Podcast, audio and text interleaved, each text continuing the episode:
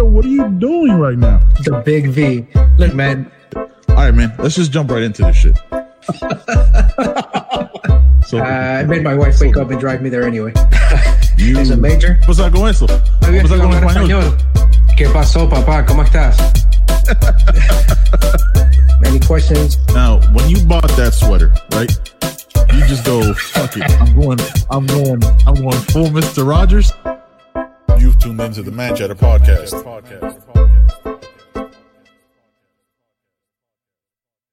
One, we are live. We're live in person this time. In person live. Look at this. It's the first time I've met this guy. Like 12 years since we've seen? Ever. We've been doing 50 shows together, and this is the first time that we met. We just decided to pick up one and, hey, man, you look like someone to do a podcast with. Yeah. Cheers, my brother. Cheers, man. Yeah, man. So. But yeah, 12 years. 12 years since we last saw it, since your wedding, bro. My wedding was the last time we were in the same room. Yeah, man. That's so crazy. God damn. Obviously, John came down to the middle of nowhere from the middle of nowhere. Yeah. Right? That's a fucking giant mosquito. That's a giant mosquito that almost tried to kill him. Yeah. Came down. He was taking a nice little road trip. So came down a couple days ago. He's been here for 3 days. Nothing but a pleasure. And we went bike riding yesterday because, you know, that's all we talk about. So let them know what it was like hitting the trails for the first time in Florida. It was unfortunate. Yes. That we had to like monitor 3 different phones, yes, right? Because my phone said the weather was going to be one way, your phone said something else, your wife's 4 phones. Yep. So we had to find like a 30-40 minute window to hit the trails before we got a downpour and we can ride out. And I think we did like a little over 2 miles. Yep. What's the name of that park? It's got a funny name. Florida likes it. With Lacucci. Con Lacucci? With Lacucci. Yeah, Con Lacucci. All right. It's a very offensive name in Spanish and in English. Yeah. Because if you try to with Lacucci. Try to translate it. Right. Con Lacucci is it's not much better. That's right. But we did about 2 miles. The sand, like I always tell you about, was a lot better yesterday because of the rain. It was packed in. So it was a lot smoother ride. There were some surprises because every time I go, I try to do different sections of the trails. 36 miles overall. So we go and do that shit, and then we did about 2 miles, which the first mile wasn't even the trail. Yeah, we did the first half mile out, and then we had to come back half a mile because we were on some access road or I don't know. We were probably headed to private property for all. Yeah, we're definitely headed towards private property. Yeah, which would have been not good because they'll shoot with their Confederate flags. But yeah, man. So it was a good time though, man. Like got out there, did 2 miles because. Sadly, like I told you, it's been hot as shit for the last month since my truck got bashed in with the tree. We've had nothing but rain the last couple of days, so we're trying to make the best of it. We took your son out, Javi, today to just hit our trails, my own personal trails that are out here. Which I think I'm gonna like carve some trails into my property. Dude, I think you should ride because these access roads, you know, to get around your property and to other people's properties, that's great riding. That's trail riding, 100%. I don't know how my wife is going to feel about me, like, carving paths into the trail roads into my own property. Just ride them, though. Just ride these roads because they're dirt and they're gravel and you get to practice on them. They're sand. You get a little bit of everything. That's a very valuable point. I might have to, especially now knowing that it's a mile, just doing that little loop. Yeah. So I could just hit that a bunch. And just, as soon as you get used to the sand in one place, the sand doesn't change anywhere else. Yeah, it was 1.08. 1.08. So it's a good loop. It's a good loop. Do that a couple times, get a couple miles in when I can't get out to the trails after work and shit. But yeah, dude. What else did we do? Your son has been bullying us all weekend. Dude, he's been schooling you. Hey. What's your brother's name again? Josh. There's 2 Joshes that I wanted to address, but we'll address. Yeah. One offends you personally. What does it? No. The other one is with his hair. The other one I look up to. Hey, Josh in Panama, I'm coming for you. He's really not Josh. Here it is. I'm coming for you. You don't see the back that's thinning out. You just focus right here. Not even close. The thinning out in the back. Yeah. But your brother's been bullying you for your entire life, right? Or at least on the podcast because your lack of knowledge of anime. Anime, 100%. And Javi has been schooling you. By a 12-year-old. Yeah. Right? 12? Yeah, he's 12. He just turned 12. Very offensive. Why did I pause? Like, I didn't know my son was 12 years old. You paused every time this weekend when you bring up your son. Because he just turned 12. You did. So, like, a month ago, he was 11. I get that. Yeah. And I did take him out with a sniper rifle. You did. On his birthday. He's still alive, though. Very rude. Not a real sniper rifle. A Nerf rifle. Nerf rifle. Which we haven't even done yet, by the way. We haven't. We got to do that today. But anime. Yeah, he's been schooling on anime, like different shows, different movies. We were just watching a movie. A deep movie, dude. 25 minutes in, right? The first 5 or 10 minutes. Dude, it, like the first 5 or 10 minutes was comparable to like Up. You know how like it just kind of like sucks you in? I was like, I'm watching it and I was like, dude, how'd you find this movie? Except that it was worse than Up, because in the first 30 seconds, this Japanese dude is on the bridge about to commit suicide, and then he changes his mind. Yeah. Oh man, it is such a good movie. Yeah. It is such a good. We got an hour left of that, and an hour left of Hamilton. Yeah, Hamilton. Real quick though, Hamilton. Let's talk. This is our weekend, by the way. This is our weekend because it rained all weekend. We couldn't do anything else besides like the hour we hit the trails and barbecuing in the rain. We didn't even put that on the list of what to talk about. Putting my life at risk for some chicken kebabs. They got to taste right. Yeah, exactly. They got to taste right because in the broiler they might not taste the same. Shit, your wife's gonna kill me. I know, dude. And she's I'll like, be right gone there. Though. And she's like right there. I'll be gone by the time she sees this. I hope she's sleeping. No, right she can hear because we talk loud. I hope she said she was taking a nap. No, she hears everything. You're gonna deal with the aftermath. Well, if there's shit talking, she hears everything. If there's no shit talking, she hears nothing at all. That's the way usually it works. It's funny how that works out. Yeah, you know how it works. You've been married 12 years. Oh, you said something nice about me. I didn't hear. Oh, what'd you say? Nothing. But yeah, man. So we watched Hamilton 2 hours and 40 minutes. Was not right. Like we were supposed to watch it Friday when you got here. Yep. Then we realized it was almost 3 hours. We're like no. Nah, it's already late by the time we. Yeah, it was like 11. It was like nah, I'm not watching this till 2 a.m. So we started watching it yesterday. We still haven't finished it. We still have an hour left. Mm-hmm. Spoiler alert: it's history. Aaron Burr kills Alexander Hamilton. I don't. Spoiler, in case you didn't know. Sorry, didn't. Political rivals. They never liked each other. Which, real quick, I didn't realize. I noticed. I thought about this earlier. He keeps calling Aaron Burr sir because he's a Burr sir. And I was like, okay, I see you punny bastard. Yeah, Burr sir. Nah, Mr. Burr sir. Oh man, but it is. And we talked about it constantly yesterday. It's probably one of the most brilliant things I've ever seen in my life.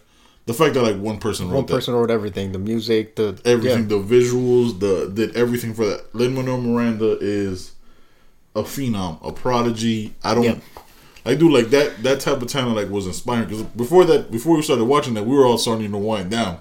Yeah. Right, like we were tired because it rained all day. We rode bikes, we cooked all day and all this shit, and then we're like, oh man, all right. And it was like 9:00 when we started it or something like that, and then we're like, all right.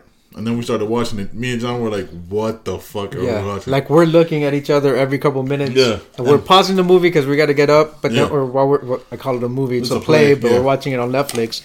And we're like, we're just pausing sometimes just to pause it to like, dude, like, is this one guy did this? Yeah. And look, we got it. If you've read the history, like the history that was taught to us growing up in high school, going through school, but looking it up ourselves. But if you look it up yourself, I never taught us this. Right? Well, no school did, right? No school did. And some of this, I'm sure they took liberties a little bit, but I know he worked with a historian to make it as accurate as possible. Well, he would like allegedly he was an abolitionist, but his father-in-law owned slaves. Right. You know what I mean? So again, there's a lot of nuance and context that had to happen.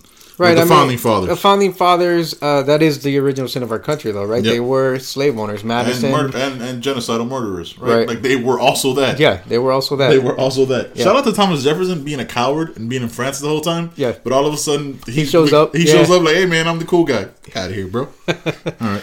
Jesus Christ, you're on number 2 already. I'm on number 2. Goddamn, this is. I was drinking while you were setting up the OBS, though, so that's how that works. So if you want more ice, it's born there. Okay. Always in a red cup, but.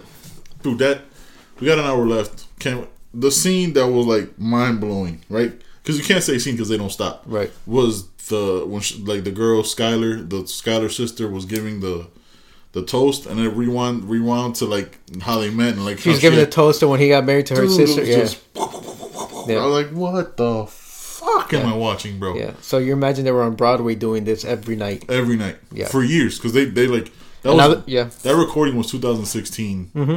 And like they've done it, I think they just recently stopped. And now they're traveling, and they're doing it through international. And I think how it works now is like they change who the Alexander Hamilton character is. Mm-hmm. I think sometimes it's Aaron Burr that plays Alexander Hamilton because Lin-Manuel Miranda isn't always that. Right. The rest of like they change out the main characters, but it's for the most part the core cast of it, except Lin-Manuel and like other people that have other movies and stuff. So. Which is crazy because those two guys, I know the guy that played.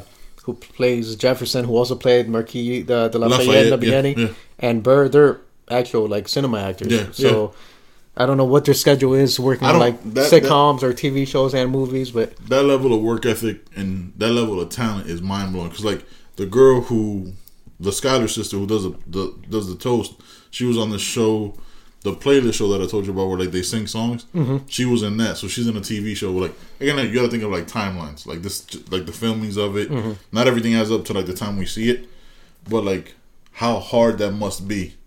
So like though you gotta sing, rap, act. You gotta have emotions as you're rapping and mm-hmm. singing.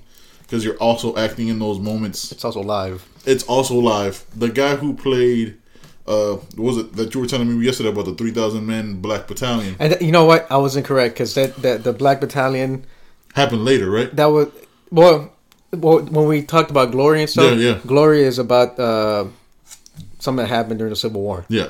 The Civil War hadn't happened yet. And, right. But that character, John Lawrence, I think, mm-hmm. he was an abolitionist from South Carolina. Yeah. And then, you know, we find out during the play that he was a close friend of Hamilton. And like, that part of history I didn't know, right? But mm-hmm. a lot of us probably don't know unless you watch the play and then you go and read it for yourself. Yeah. But yeah, that's who he was. He was killed and he was an abolitionist from South Carolina. Think about how hard that must have been. Yeah, who did recruit? He was against slavery and recruited black soldiers to fight in the Revolution. In the Revolutionary War. Think about how crazy that must have been, right? Because that's close to 100 years prior to Emancipation Proclamation. Way mm-hmm. before Lincoln, way before any of that. Mm-hmm. So, like, that's the part that, like, I think we don't talk about enough or isn't talked about enough in history and conversation. Right. Because there's always been, like, we always want to put, like, the white privilege conversation into it.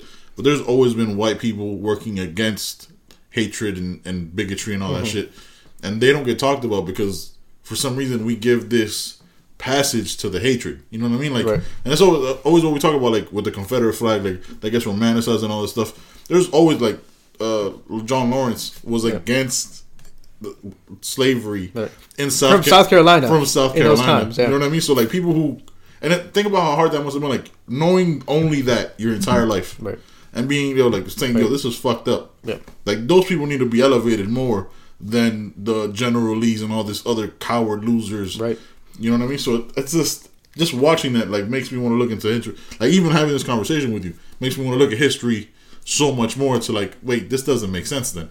Because, like, people are always fighting against this, but they don't get talked about. No, they don't. And you know, one of the many times that we paused yesterday, Mel, I think she told us about articles because this just got released on Netflix about how it was being criticized because there wasn't enough praising of, like, we have minorities and black characters playing these founding fathers and all these figures, but we're not elevating blacks and other people, and we're just still elevating the founding fathers. And I get it, we're telling the story of America, but it does depict America's original sin, right? When Burr is singing about, like, I wish I was in that room when it happened. Yeah. No one else was in that room when it happened. Yeah. Right? And he's talking about, like, the two Virginians Madison and Jefferson who are slave owners. Yep. And they're in the room with Lin-Manuel Miranda was playing Hamilton. Yep. And they had to come to a compromise to make the Constitution work and ratify the Constitution.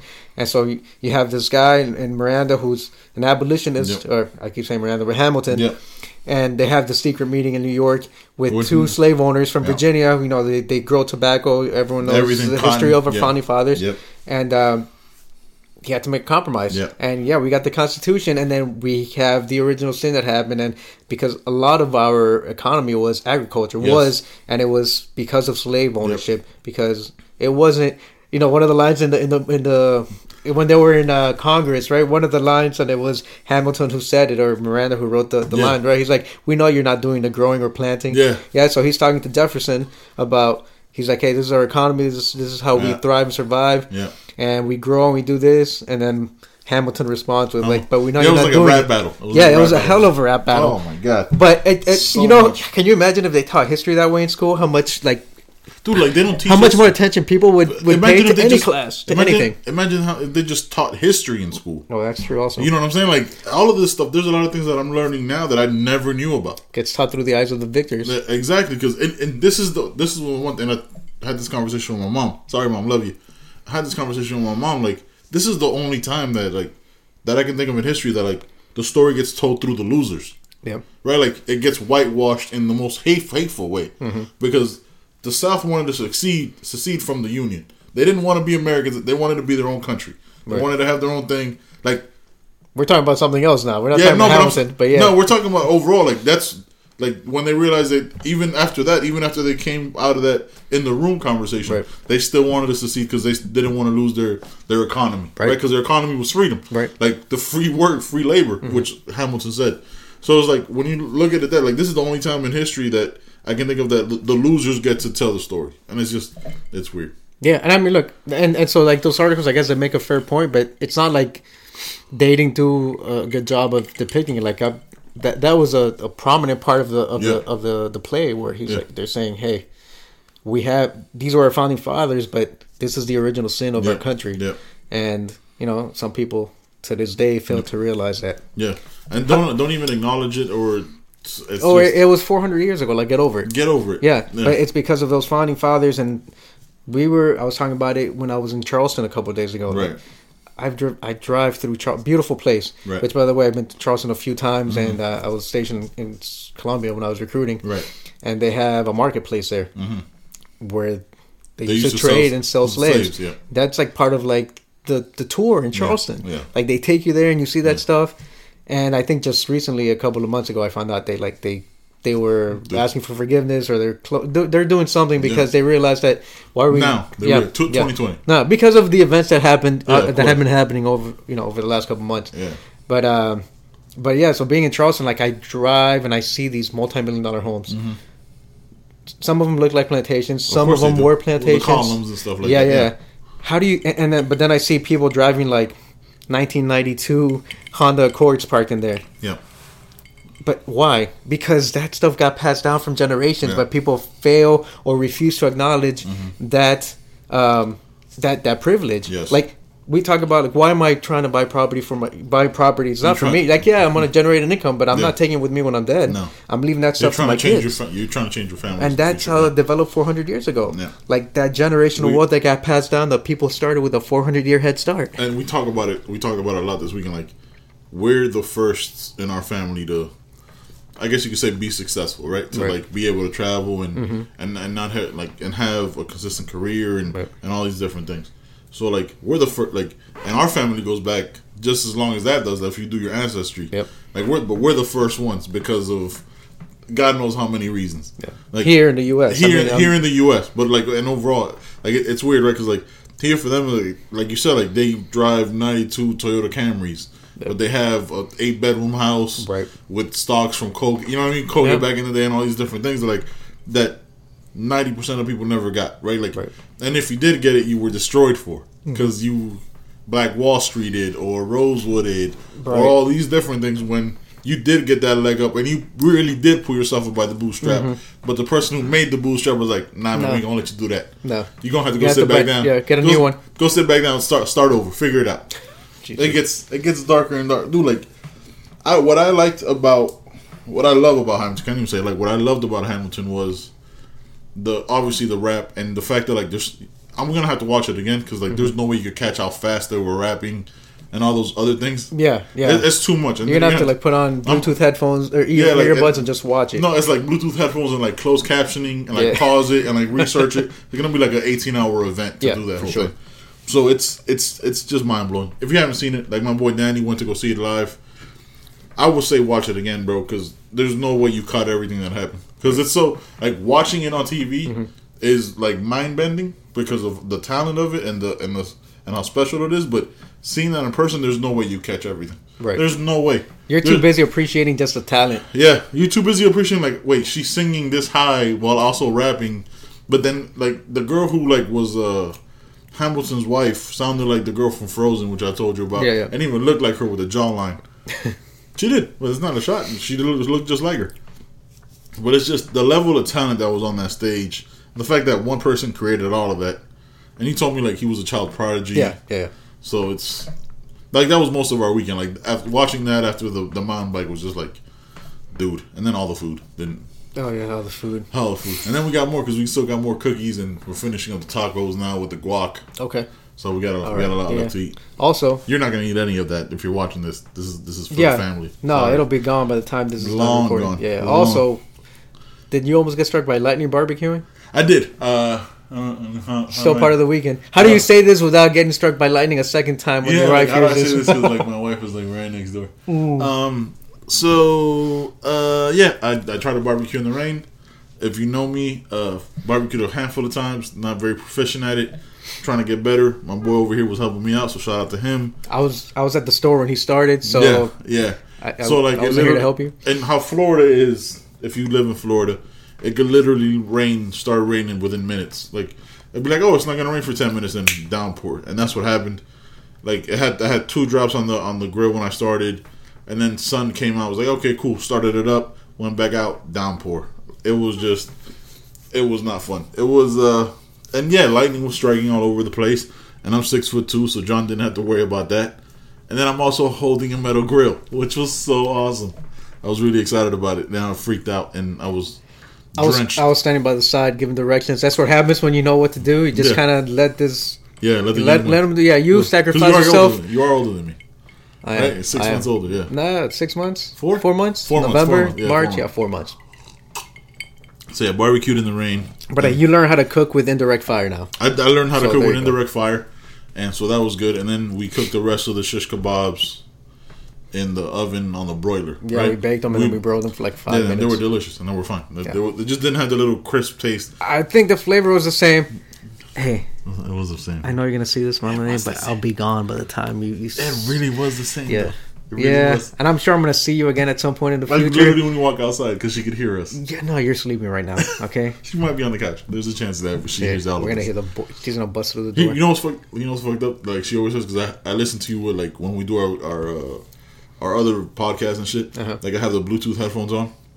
She'll be like, you don't ever shut the fuck up. Like, she doesn't say it like that. She goes, you talk so much, man. Does John ever get a word in? Yeah, does John ever get a word in? I was like, yeah, you know those moments when I'm not saying anything? That's him talking because I have my headphones in.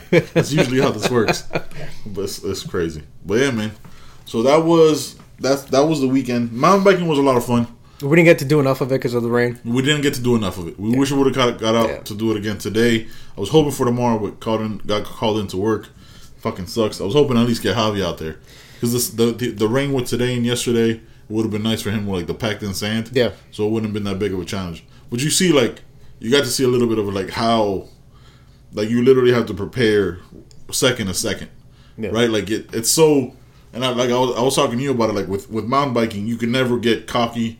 You always got to be humble with it, unless you like really know. And even then, you can't really see it now, but I was doing like 25, 26 miles an hour, and I took a nasty fall. Yeah, it's going to happen. And then, like, every turn, you never know what's coming. Like, we took that turn where, like, we're going downhill, and all of a sudden, it was an uphill, but, like, over rocks. Yeah, nice rock garden, yeah. Yeah, nice rock garden. I was like, how the fuck am I supposed to go over this? Like, I don't even know how to approach that yet. Yeah. So, like, it's just steps and learning.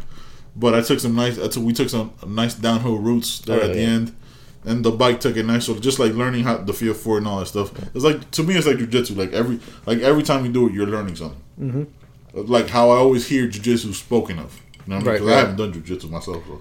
Right, but I mean, it's the same thing, right? You're just getting to mountain biking, so you're just gonna try to perfect every little technique, and once you got something down, you move on to the next. Yeah, exactly. Just getting the feel for it, knowing how a hardtail deals with it, and how a hardtail deals with like my size, because. I'm literally not the size of any mountain biker you've seen for the most part. There's most mountain bikers are like John's size, maybe a little bit taller, usually like a lanky person. All of them, at least a little bit taller. At least a little bit. Anywhere between a lot taller to a little bit taller. But yeah, so when there was like a bunch of cars, we just picked a little path there. Like you said, we picked the wrong path at first, and then we found the trail. It was all good though. Yeah, I recommend getting the plus size tires if we can fit them on the frame. If I can get 2.5s, I'm definitely gonna do 2.5s. Yeah, I'm gonna find out about that. I got 2.8s, and I don't have the full suspension either. Yeah. But that rock garden is nothing. Those fucking tires just ate up. So yeah, because that's what we talked about, right? Because like, so if you don't understand what we're talking about, it's like almost imagine like the width of the tire, like the thickness of the tire. So I have thinner tires than he does. So his thicker tires are able to go through crevices a lot easier because it's they don't get stuck in the crevices. They just roll right over. Mine are a lot thinner, and also with my size, that thinner becomes a little bit tighter, and then it becomes a harder challenge. So that's why like I'm like on 2nd or 3rd gear going through sand. He's like 5th or 6th or 7th, or even higher than that because of the differences. So it's like little things like that. And Mel was actually telling me that like I should start recording myself more, like even like off camera, like not first person how we're doing with the handlebar, because there's not. I haven't seen a single YouTube video of somebody my size mountain biking. So, like, and she always tells me, like, representation matters. It does, yeah. So, like, if you see everybody who, like, if there's other people my size or bigger or smaller or whatever, or shorter, wider, that want to take a mountain bike, and they're like, when you don't see people who look like you doing that, you're like, nah, then I can't do that. Right. You know what I mean? So that's something I'm going to look into and start. That's the thing with the sport, right? Like, it's... Yeah. At first, you almost get priced out before you can even start. Yes, because it's expensive. COVID has made it worse because there's nothing but, like, $1,800 bikes, $1,500 bikes. Yes. You were able to find a really good bike that's $700, $750, and that bike is gonna last you a long time. Like if you want to, you can upgrade components. Mm-hmm. But I mean, I think I'd be good with just upgrading the tires. Yeah. I think I'd be good with that. Yeah, because I don't have to deal with hills and mountains. You know what I mean? So like me, it's just like getting the grab, getting a better grip on that type of shit. Yeah, because I have the 2.8s, and those 2.8s, not only they have grips on the outside, so if I want to lean into corners, it's grippier. Yeah. But is that a word? Grippier? It is not. It is fucking used. It is fucking and I haven't drank enough fucking whiskey. Grippier. You haven't drank enough to say grippier, but I'm going to let it roll. Whatever. I like it. I'm going to use it. That's the name of this podcast. Grippier. The Grippier Show. Make sure it's grippier, not gripier. And that's also not a word, but also whatever. Not a word. Gripier is a word. Grippiest? Whatever. Gripe? Let's not get sidetracked. Sure. Anyway. Let's not get sidetracked. 37 minutes on what words are. Grippy, yeah, but also, it's not just that they have better grip, like at least those. Yeah. But you could use less PSI. Mm-hmm. And here in Florida, with the sand, less PSI will help you get through that sand. A lot better. So it's a lot. There are a lot of like... You went through some of the sand today, and you got to feel a little bit of it. Yeah. Like what the difference is, and like... having sand and not packed in sand. Right. It's a little bit of a challenge when you get like 200-300 feet of that.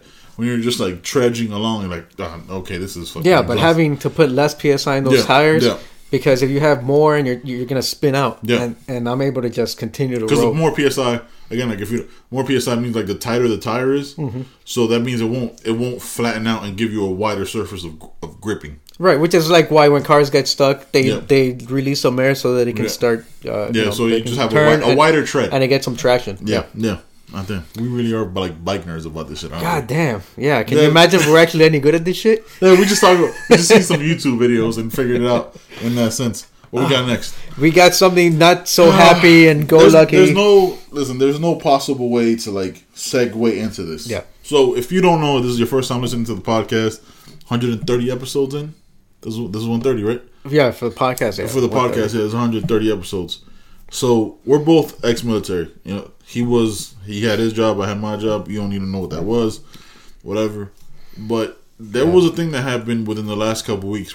I'm not exactly sure of when the murder took place or when the sexual assault took place, mm-hmm. but a soldier was murdered, man, in Fort Hood. Like, I don't feel comfortable talking about the person specifically because it's always feel weird, like mentioning somebody that we didn't, you know what I mean, like that we didn't know, but.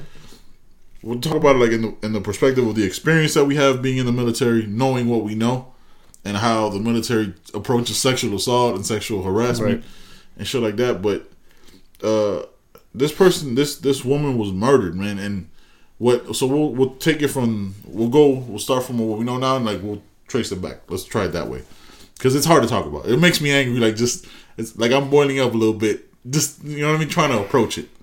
So I'll talk about how the military supposedly treats sexual assault and sexual harassment, right? They have it's called SHARP. At least it was called SHARP when I got out. It was called SHARP when my wife got out, almost in 2017, close to 2018. Yeah. It was called SHARP when I was in, Right? Sexual harassment assault response program, I think is what it stands for. I could be wrong.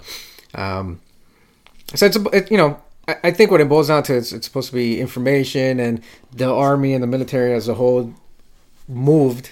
It only took, I don't know how many years, but it was in the 2000s, moved from victim blaming to trying to protect victims, right? But even in that entire era of SHARP and moving away from that, like you would still see people that are soldiers that were accusing someone of sexual assault or harassment, and they still work in the same office. Yep. And instead of removing the person that's accused, they move the victim, they isolate the victim. Or kick them out. I've seen that side of it where they... Yeah. They remove him from service. They give him like a other than honorable or a general discharge for whatever reason. I saw that in my own. And I saw the stuff that I'm describing where people were just moved, like the victim. Yes. And so then they get isolated. Yes. Instead of protecting this victim, because, and it's not to say the person that they're accusing is guilty, but more times than not, they are. They are. People don't make accusations. There are people that do it, but most people aren't going to make accusations like that just out of spite. Yes. It doesn't. It happens, but it doesn't happen as often as people like to make it out to be. I don't think it would happen. Like, we talked about it in past podcasts. Like, I think the celebrity perspective of it is where, like, you never know how they're making it up, right? Like, allegations. Right. Yeah. But I wouldn't understand, just me personally, and this is just two men talking, right? I don't understand why, like, a woman would make that up about somebody, and especially in those situations, because there's no advancement in crying out, right? Like, if anything, you're punished for crying out. Yeah. And we could relate that to a bunch of other things that we've talked about. Crying out is sometimes the bigger crime than the assault and the harassment. Right. Like, in my own the company that I was in, like, I knew somebody who was sexually assaulted, and I knew the person who sexually assaulted them.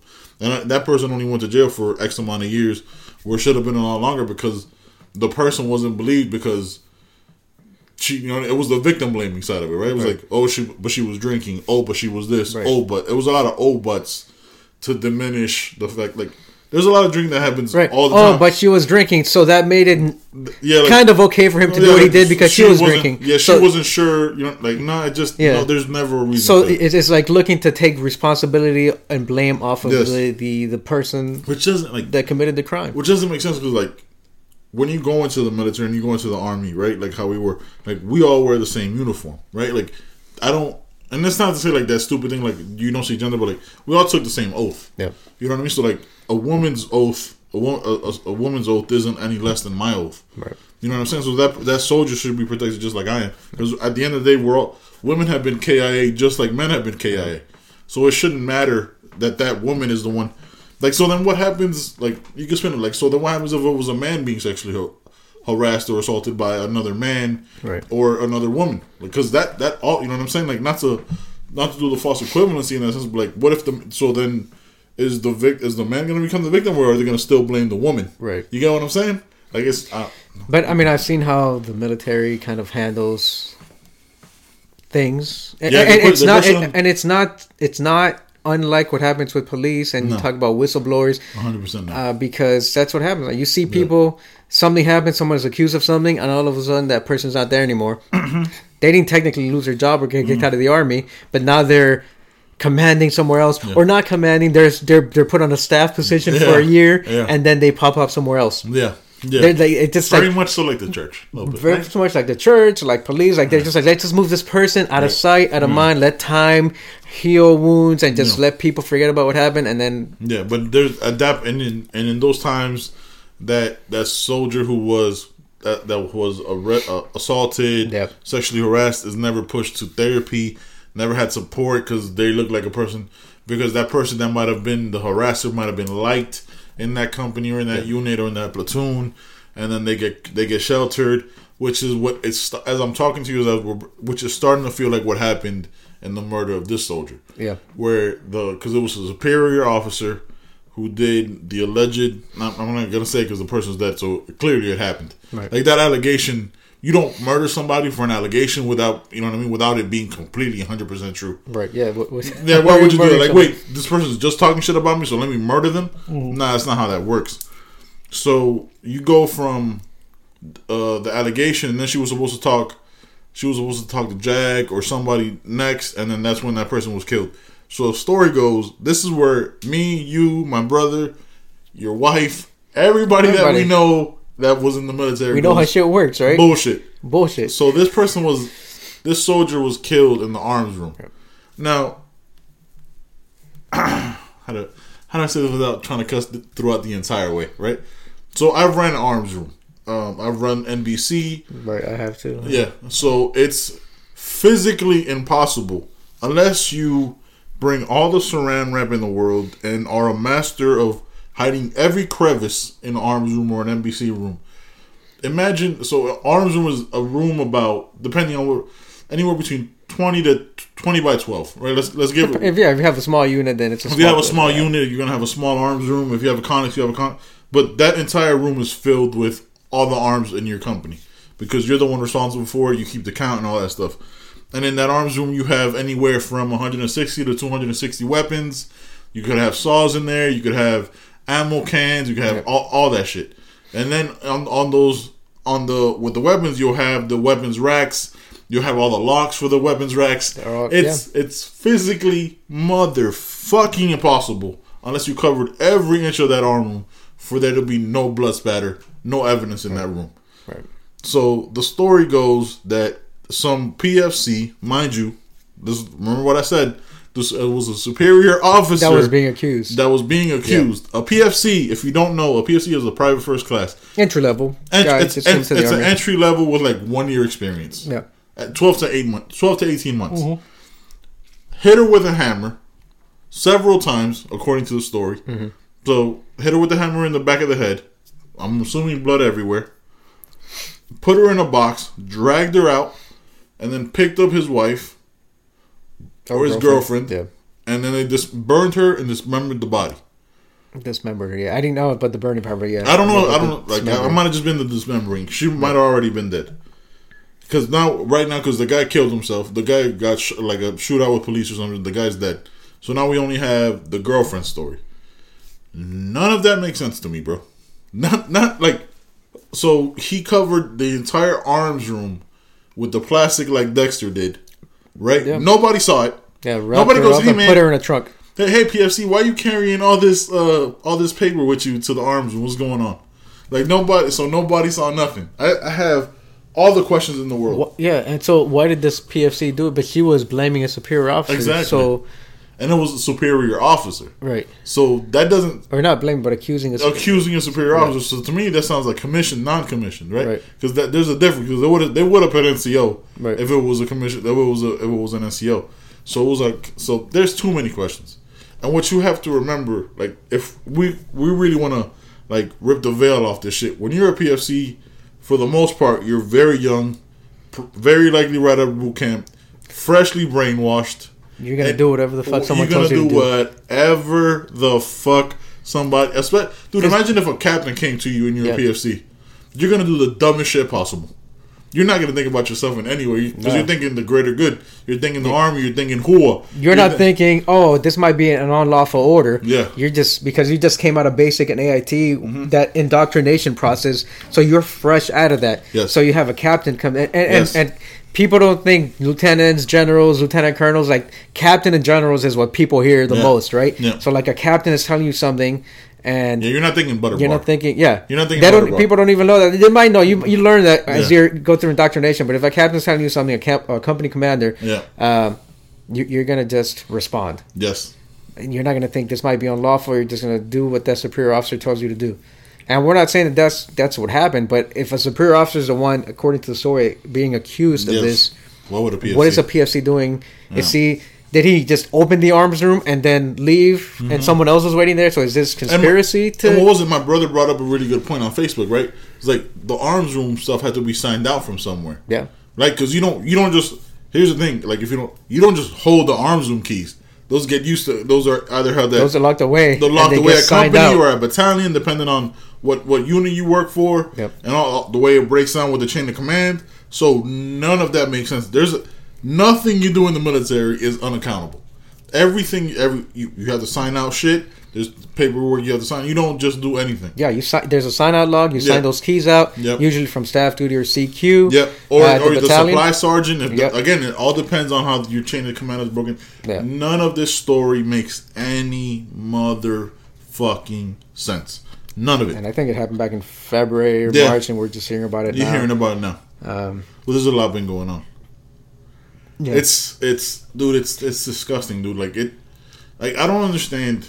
Like, as just overall, like I don't understand what purpose it leads to protecting. You know what I mean? Like, because there's lower income people that are also women. You know what I mean? Like, nobody goes into the military. Like, I don't think so. Like, that are rich, that are really well off. I know one guy. I recruited. But how many people did you meet? No. You know what I'm saying? I recruited and this guy's the exception, not the rule, right? I recruited in North Carolina and South Carolina, in Charlotte, and I went into his house, and this guy was an architect and started his own contracting business. Right. I went into the richest neighborhood there. Yeah. And I recruited his son. he said his son wasn't going to take over the business unless he served. And the guy that started owned the business had been in for 8 years. He did 8 years in the Air Force, got out, and like I think he felt his son was just kind of riding and expected stuff to be given. And he's like, no, it's like that. You're my son, and I love you, but you don't just get like I don't see you doing any work in the business, right? And so you don't just get it handed to you. You got to put in the work. So, you know, go do your time. And so I recruited him to 18X Ray, which is the program to get people fresh off the street into special forces. Right. So that was the one time. Like, you don't see that. People that are well off don't go in. And if they do, they get their degrees and they go in as officers, right? Yes. They go in to, like, get their school loans paid off. Right. Yeah, right. With like they've already done their like bachelors, and most people go in as like a butter bar or a captain, maybe. Yeah. Most people go in because like it's a way out. It's a way out, and some people stay, and some people just do it as like, you know, I got the GI Bill, I can go back and have a way to pay for school. Yeah. And you know, some people it works out for them. Some unfortunately end up not coming back from deployments, but it's a way out for a lot of people. So like what, I guess to ask you not to make you like the monolithic answer for this question, but like. What do you think the Army and the armed forces overall get from protecting sexual assault and sexual harassment? You know what I mean? Like, because I'm asking you, and I'll try to respond to it as well, because that doesn't make sense. Because then you're cutting off on it. Like, we have what 4% population of the world. You know what I mean? Like, with 360 million people, the real 1% is the people in the military because they're the ones that have nothing to lose and everything to gain. Yeah. You know what I mean? So, like, what do they what do they gain from cutting off an entire demographic?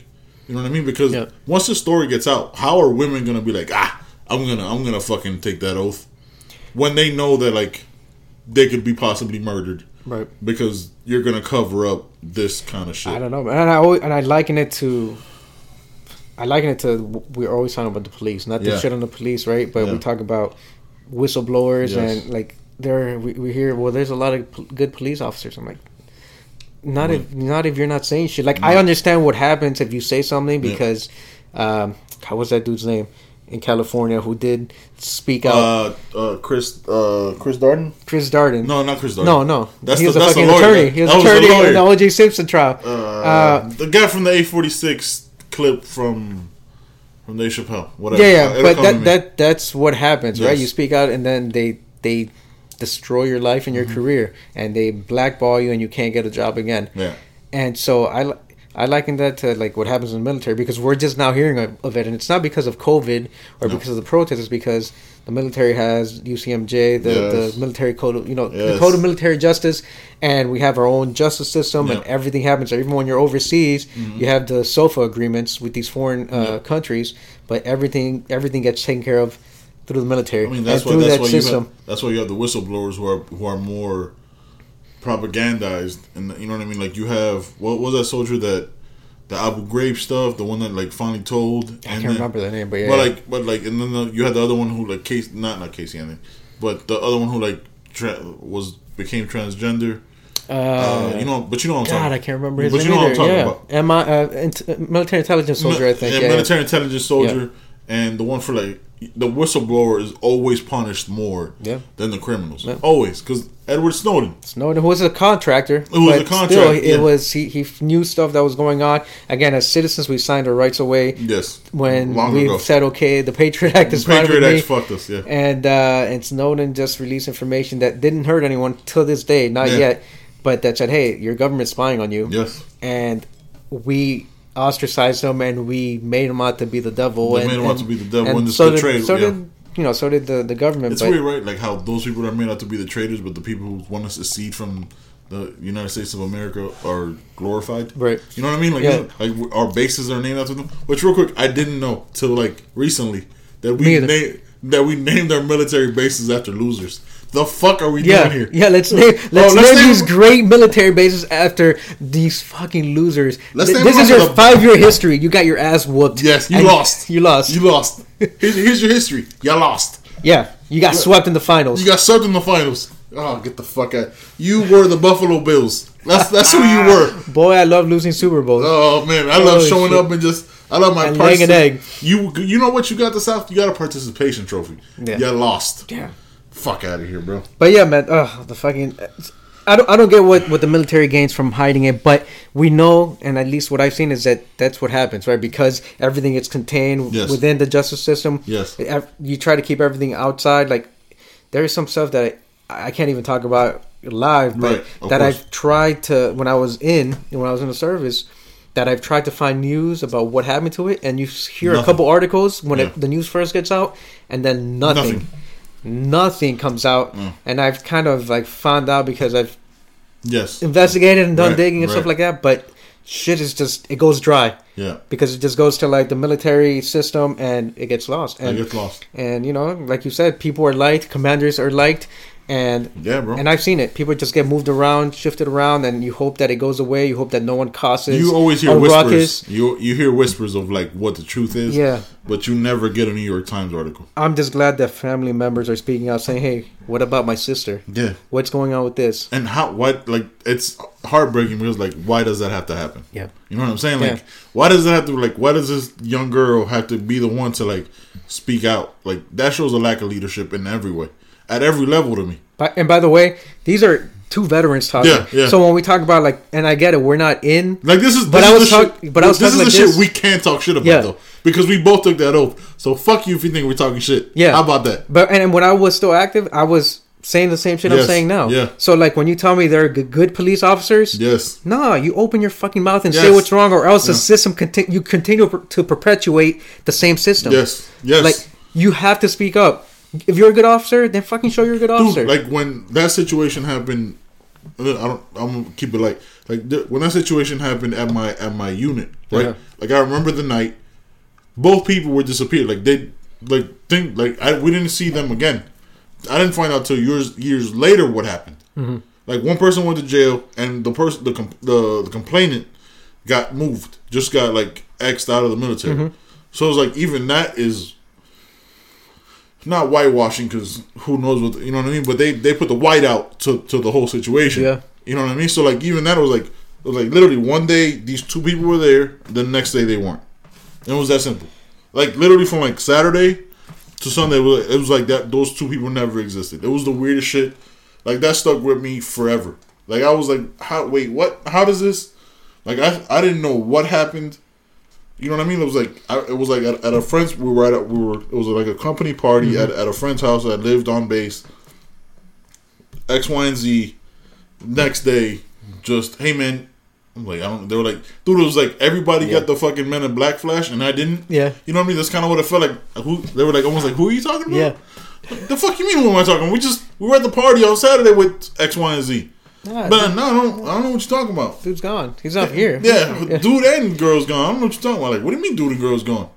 Mm-hmm. How are they? Dude, they were still at the back room 3 doors down. Mm-hmm. I don't know what you're talking about. The fuck? Yeah. Like, it just moves that quick. Yeah. And that's why I like how you say, like, the story will show up a couple days, but then it just gets completely fucking bulldozed over. And it's crazy. Yeah, because it's not like you're not having media in whatever courtrooms or whatever you want to call it. It's not happening. You're gonna hear this ice. I'm gonna hear this ice hit the glass real quick, and then more whiskey. You got it. I got it. All right. I'll figure this out. All right. That's good. Yeah. I think we might finish this bottle. All right. So, yeah, man. Look, just to cap this little section off, like, at no point as a system, as a bureaucracy, should you cover up sexual assault, sexual harassment in either case, because then you're cutting off an entire demographic to a branch of service, be it Army, Air Force, Marines.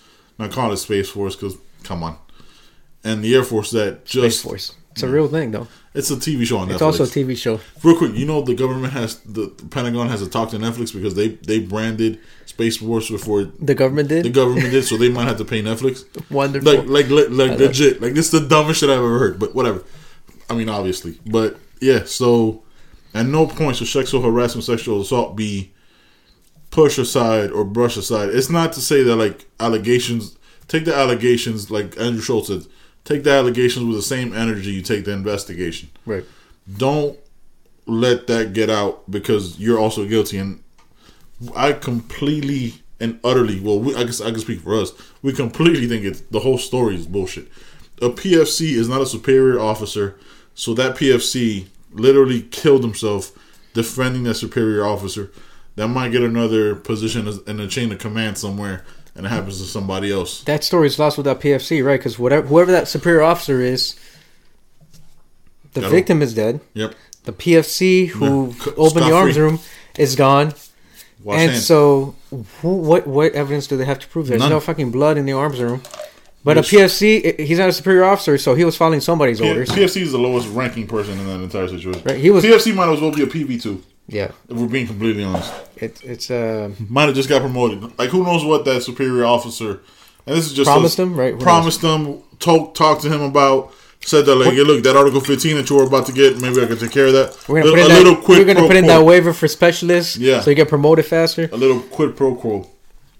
And look, it might sound like conspiracy theory to you, but if you've been in the military, I think you've seen this shit happen. Yeah. I think you've seen some of this stuff happen. Maybe not to this level, but if you've seen it happen at smaller levels, you know that it happens at the highest levels as well. The thing about smaller levels is they get their ideas from the bigger levels. Right? Like, you've seen it somewhere. You don't just like, hey, you know what I'm going to do? Nobody, like, that very rarely happens where, like, an original idea happens in the military. Right. Because original ideas are frowned upon. You can't be an individual in the military. That is the worst thing you possibly be. Take it from somebody who was an individual in the military.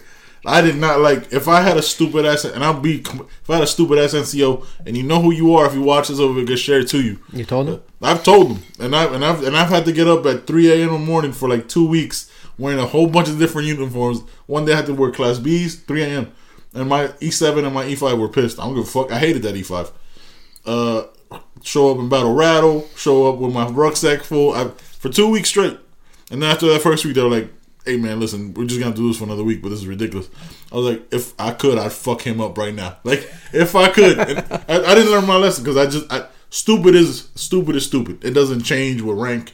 It doesn't change with commission or non-commission. There's no excuse for ever brushing aside sexual harassment, sexual assault, especially in a situation like that when you clearly, as a company, are fraudulent because you let private information get out. Where is the accountability though? Like, where is the protections? Because that's part of protecting victims. Yes. Anywhere, but especially in the army with like their privacy and the doctors. And if she went to a chaplain, if she mentioned it to a coworker or an NCO, automatically like that privilege, like you're not supposed to say something. Like your buddy who might be that person who's being accused. Like, and that seems like that's what happened. If she confided in someone in that unit, that person said it to somebody. So many more questions about this whole situation. And if it wasn't to someone in that unit, if she confided to a doctor, to a medical professional, to a chaplain or any, they definitely shouldn't be saying anything. Yes. Like, but so that's what makes it worse. How did that information get out? That's what makes it worse, right? Like, Fort Hood has a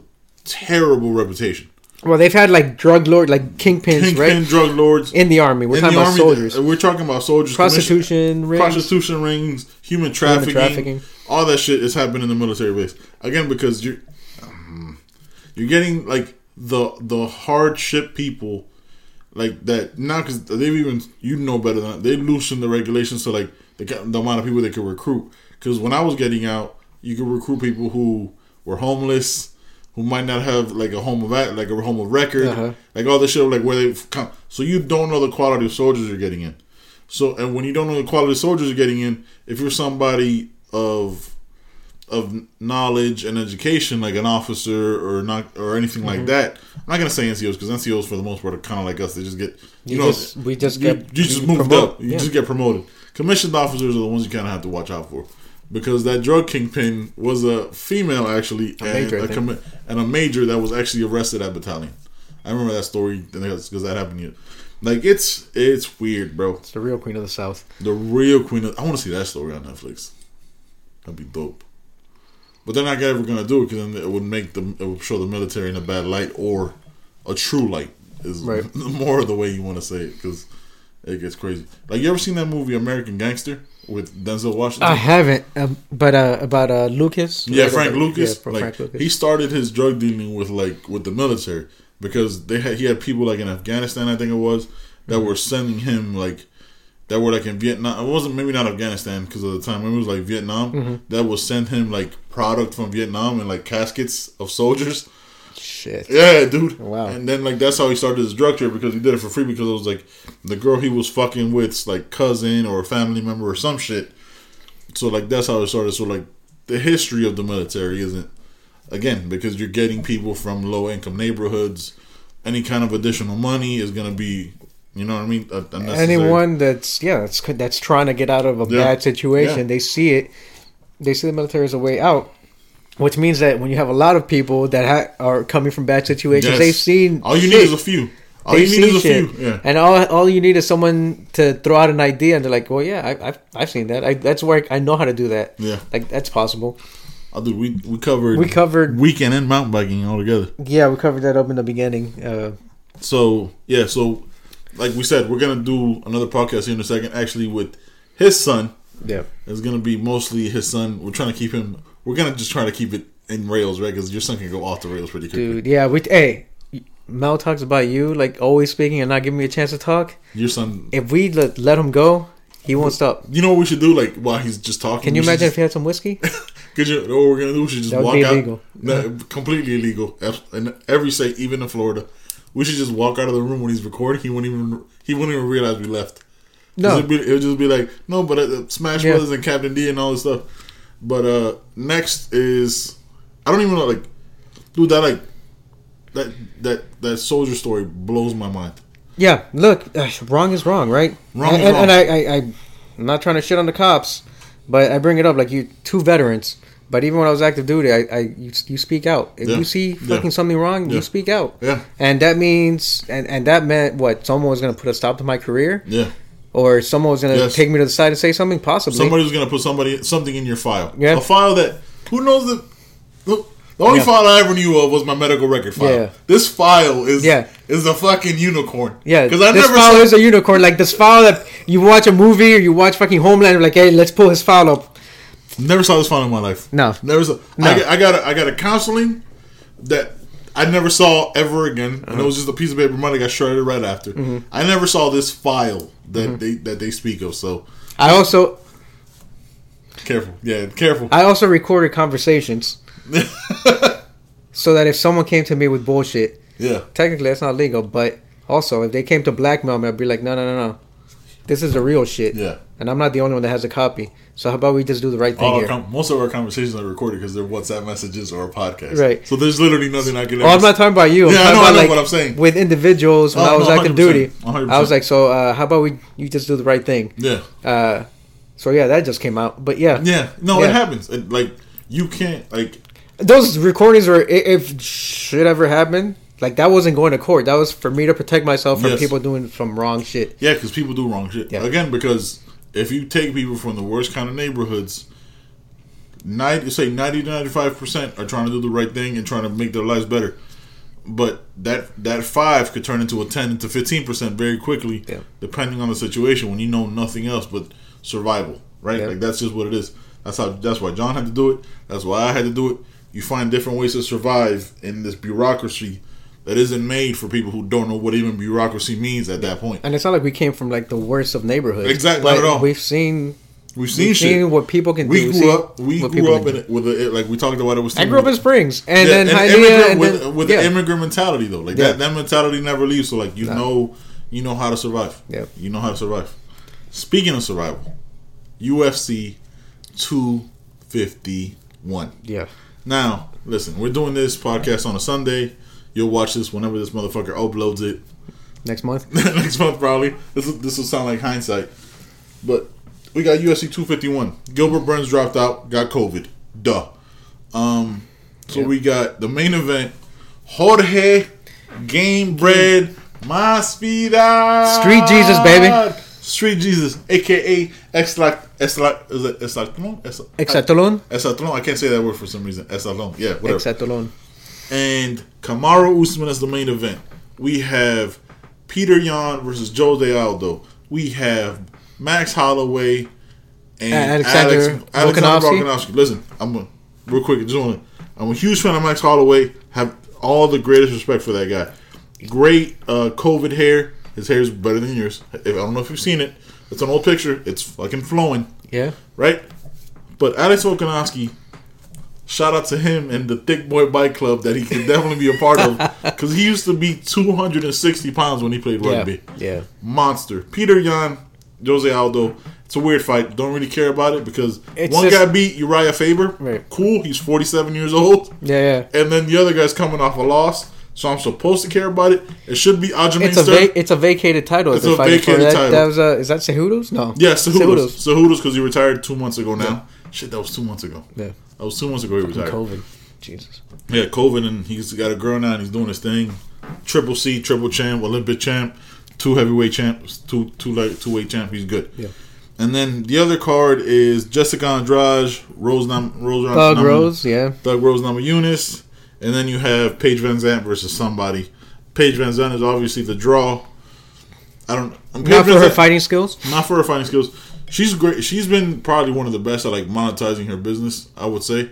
Her and as far as branding, and because she was on that Dancing with the Star show. Yeah. She did all this other stuff. So Dana White said this a couple weeks ago before we get fighting is not a career. Not a career. And it's true. He said it because fighters don't get paid enough. They don't. People are in there to try to fucking knock each other's lights out. Yes. Kill each other. Not kill each other, but put everyone's lights out, to put someone down so that it takes smelling salts to wake someone else up. Yes. And so that was Dana White's response. He's well, it's not a career. So that was his process, saying essentially, we're not going to pay you guys more. We're not going to pay. Find something else to do. Brand yourself. Except it's hard to brand yourself when these sponsorships through Reebok and everything else go through the UFC, and then the UFC gives fighters whatever cut they signed in their contract, which they probably had the leverage to make someone sign. Fighters have never have any leverage. Right. The UFC, Masvidal's eight-fight contract. The fighters have, so how it works, the fighters never have any leverage because the UFC, shout out to Bellator and all, the UFC's the only game in town. Yeah. Right? Bellator's cool, but that's the CFL. One championship is huge in Asia and everywhere else. Yeah, it's great in Asia. Cool.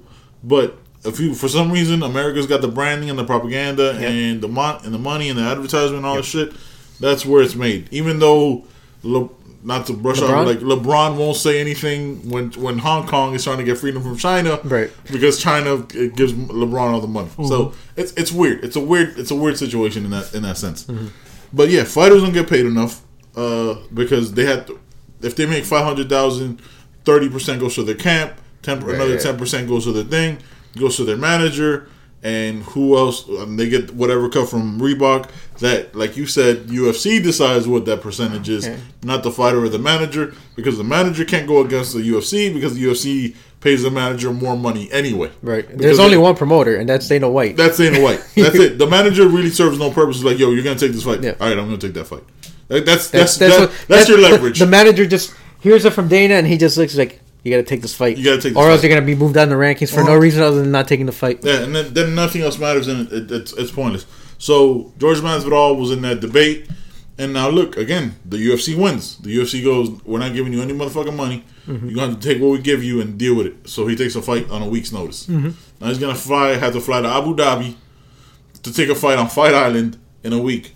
And I like both fighters, but I'm rooting for Masvidal just because once you get that belt, you that's when you have the leverage. Right. That's the only time you're that. Was it 7-weight classes? Well, lightweight, featherweight, bantamweight, welterweight, light heavyweight, middleweight. So it's 9. Is it? Yeah. So let's say 12. Let's say 12, right? Because you have 3 titles in the women's. Yeah, so there's 8 or 9 weight classes for the men, roughly, right? Because you have whatever. What was Demetrius Johnson's? Well, the one that they're trying to get rid of. Yeah. Fuck. No, that's not flyweight, is it? Yeah, flyweight. So yeah, flyweight, bantamweight, lightweight, welterweight, middleweight, light heavyweight, and heavyweight. So that's 7. Even though I'm looking at my fingers, but you have had a little bit. How many glasses have you had? 3.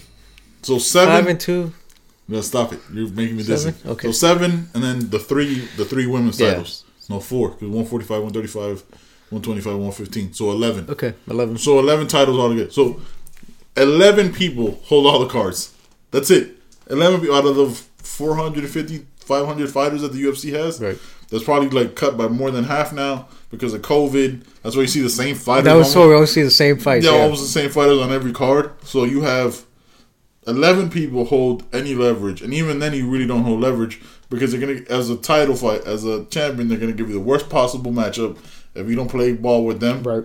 If you're a striker and don't have much wrestling, like Michael Bisping, yeah, they're gonna give you George St. Pierre.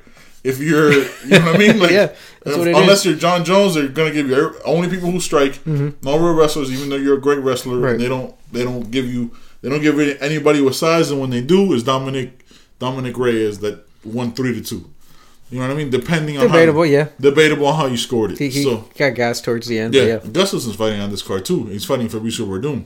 Is he really? Yeah, I think he's making his heavyweight debut. I think it's on this card. Oof. Well, they give him the right, because Verdum has been fighting for about 78 years. Thick. Who? Gustafson? Really? Gustafson is looking thick. I mean, Gustafson had some titties when he was fighting like John Jones. I was like, damn, that dude is. Real quick, shout out to Thick Boy Bike Club.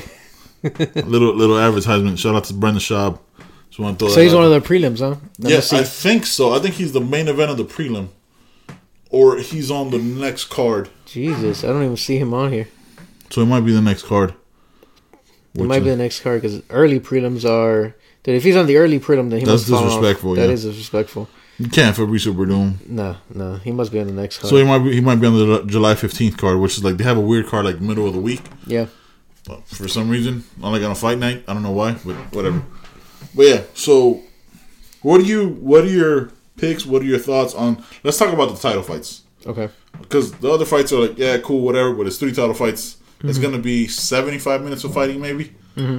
If they all go to decision, goddamn, they all go to decision. So let's pull it up since we have it right here on the phone. Yeah. You want to start from the top? We can start from... Let's start Petr Yan and Jose Aldo. Shit, I think I've seen Petr Yan fight once, and that's because I... I was about to say the wrong word. VPN. And it wasn't even, I used my VPN to acquire some fights. Don't say acquire like that, though. Acquire. No, you're right. Good. Acquired. Yeah. Because that implies that I spent money, which it does. I probably did to pay for my VPN and everything else. You did spend money for the VPN. That's right. Yeah. But I've seen Aldo fight a lot. Unfortunately, I've seen Aldo get knocked out in 13 seconds. Yeah. I saw him lose a fight that he should have won because, you know, the judges... you know, Aldo's older. I'm an Aldo fan. I know Petr Yan. Aldo's not that old though. He's just been fighting forever. Well, he's been fighting forever. It's like Holloway, who's still in his 20s, yeah, but he's been in the game for a long time. Petr Yan might be older than Aldo. Really? I think so. Petr Yan looks rough though, if we're being honest. Petr Yan looks older. Petr Yan got that Will Ferrell face. From Eurovision. Yeah. Watch that shit. That shit is so wild, bro. That's so wild. I want Aldo to win. I want Aldo to win, even though, you know, two-weight division champ. Yeah, that'd be dope. Yeah, I don't think that he will. Petr Yan is 27. Aldo's 33. Oh, okay. Yeah. So I was wrong. 5.556. Yeah, but Jan's got Aldo's got, you know, the reach advantage. 3 inch. They're both 5'6". Still taller than me. Okay. It always hurts a little bit, doesn't it? It always hurts just a little bit. It always just gives you a little...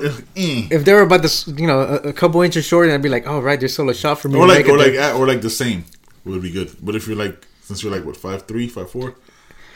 Almost 5'4". Yeah. So if I put these boots on, they don't show up on camera. Yeah. 5'3". 5'3". 5'3". And a quarter? And 3/4, sir. Oh, okay, so you're 5'3". So, yeah, they're so you would have to fight at like 125 because of your height. Yeah, there's no fucking way I would be fighting these dudes. I'd have to fight like Paige VanZant or something. Yeah, exactly. She'd choke you out. Real quick, you take a triangle choke from Paige VanZant, right? Like, yeah. Okay, all right, moving on. Okay. So what's next? Max Holloway. Yeah. Wow, he's 21-1, dude. Yeah, I had no idea. Yeah. Who the fuck did he lose to? Can you look that up? Shit, I don't know. We're looking it up right now. But who do you have between... Volkanovski. I got Volkanovski. As much as I love Max Holloway, man, I think... The power... Volkanovski's legs and the power he could generate from his legs is the difference in that fight. He didn't make any adjustments the last time they fought. No. Max didn't. He tried to fight the same way he fought against Brian Ortega. Yeah. The same way he fought against Dustin Poirier. Yep. Maybe the difference is that he's not sparring in this fight because it's a lot of virtual training camp. Mm-hmm. I read that. Really? Yeah. So he's not... Because of COVID, they're not able to be in the same room. And trying to be... Because, you know, Max was a kid. He doesn't want to... Yeah. Got a little legend. So... It's gonna be a weird one, but I got Volkanovski on that fight. That fight I don't care as much about because they're both nice guys. You know what I mean? Like when there's a heel and a face, it's different for me. When there's somebody I'm rooting for and I'm rooting against, it's different.